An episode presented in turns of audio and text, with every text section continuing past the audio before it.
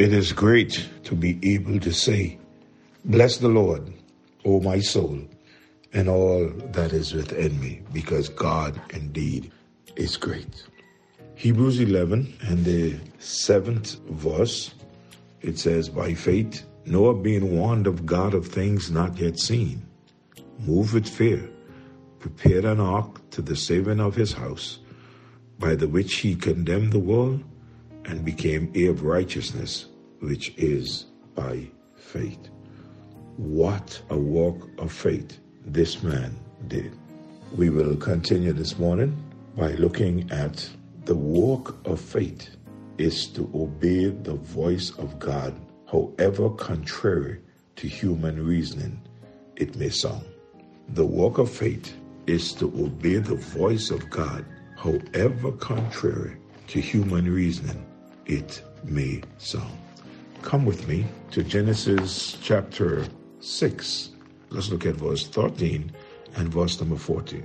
And God said unto Noah, The end of all flesh is come before me, for the earth is filled with violence through them. And behold, I will destroy them with the earth. Make thee an ark of gopher wood, rooms shall thou make in the ark, and shall pitch it within and without with pitch. No one ever heard of an ark before. This is the first time anybody would build an ark. No one ever experienced a flood before. The truth of the matter is, it never rained on the face of the earth before. Even up to the time when God is now speaking with Noah, Noah himself never saw rain. Surely, in the minds of some people, there must be a mistake. For a man to be building a boat that size in the middle of dry land, nowhere close to the sea, and saying this boat would be needed because it's going to flood, got to be a mistake some folks no doubt thought. No, it is God who said it, and the walk of faith is to accept and act upon God revelation.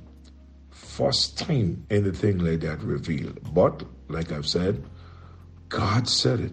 And when God says something, all we need to do is to act upon what God has said or what God has revealed.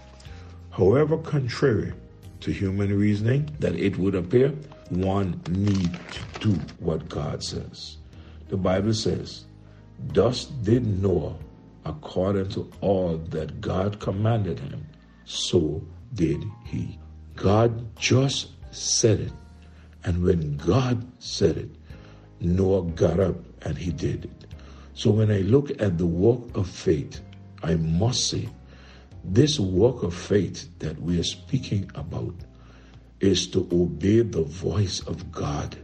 However contrary to human reasoning it may seem to be. Sometimes God asks us to do some strange things. God put us to do some things sometimes that had never been done before. But when we are sure that this is the voice of God, all we must do is to be obedient. And when God speaks, all God expects is to be obedient. And, you know, some people may laugh at us. Some people may say, well, that's foolishness. That doesn't make sense. But a lot of things doesn't make human sense to man because God thoughts are not man thoughts and his ways are not man ways. God's people have often been called crazy when they listen to his voice. In the book of John, verse 10, let me read for you verse 19 and 20.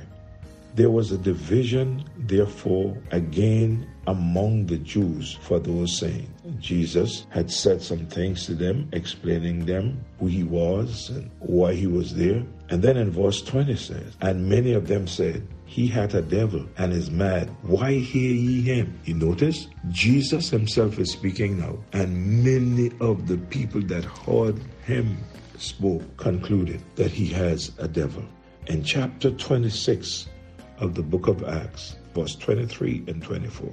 That Christ should suffer and that he should be the first that should rise from the dead and should show light unto the people and to the Gentiles. And as he thus spake for himself, Festus said with a loud voice, Paul, thou art beside thyself. Much learning that make thee mad. Yes, throughout Scripture, we find people referring to others, even Jesus they refer to as a madman. They refer to him saying that he got a devil in Acts. They refer to Paul, of course, Festus. He said, Paul, you have studied so much. Now you are crazy. Brethren, when God speaks, if there's nothing else that you would get from these devotions, I want us to get this, and that is that the work of faith is to obey the voice of God, even though it may seem contrary to human reasoning.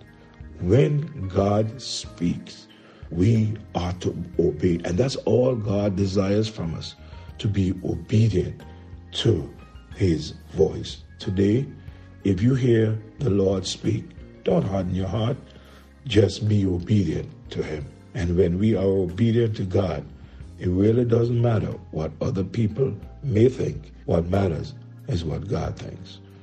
Our Father, this morning, thank you, dear God, that the work of faith is to hear the voice of God among all other voices.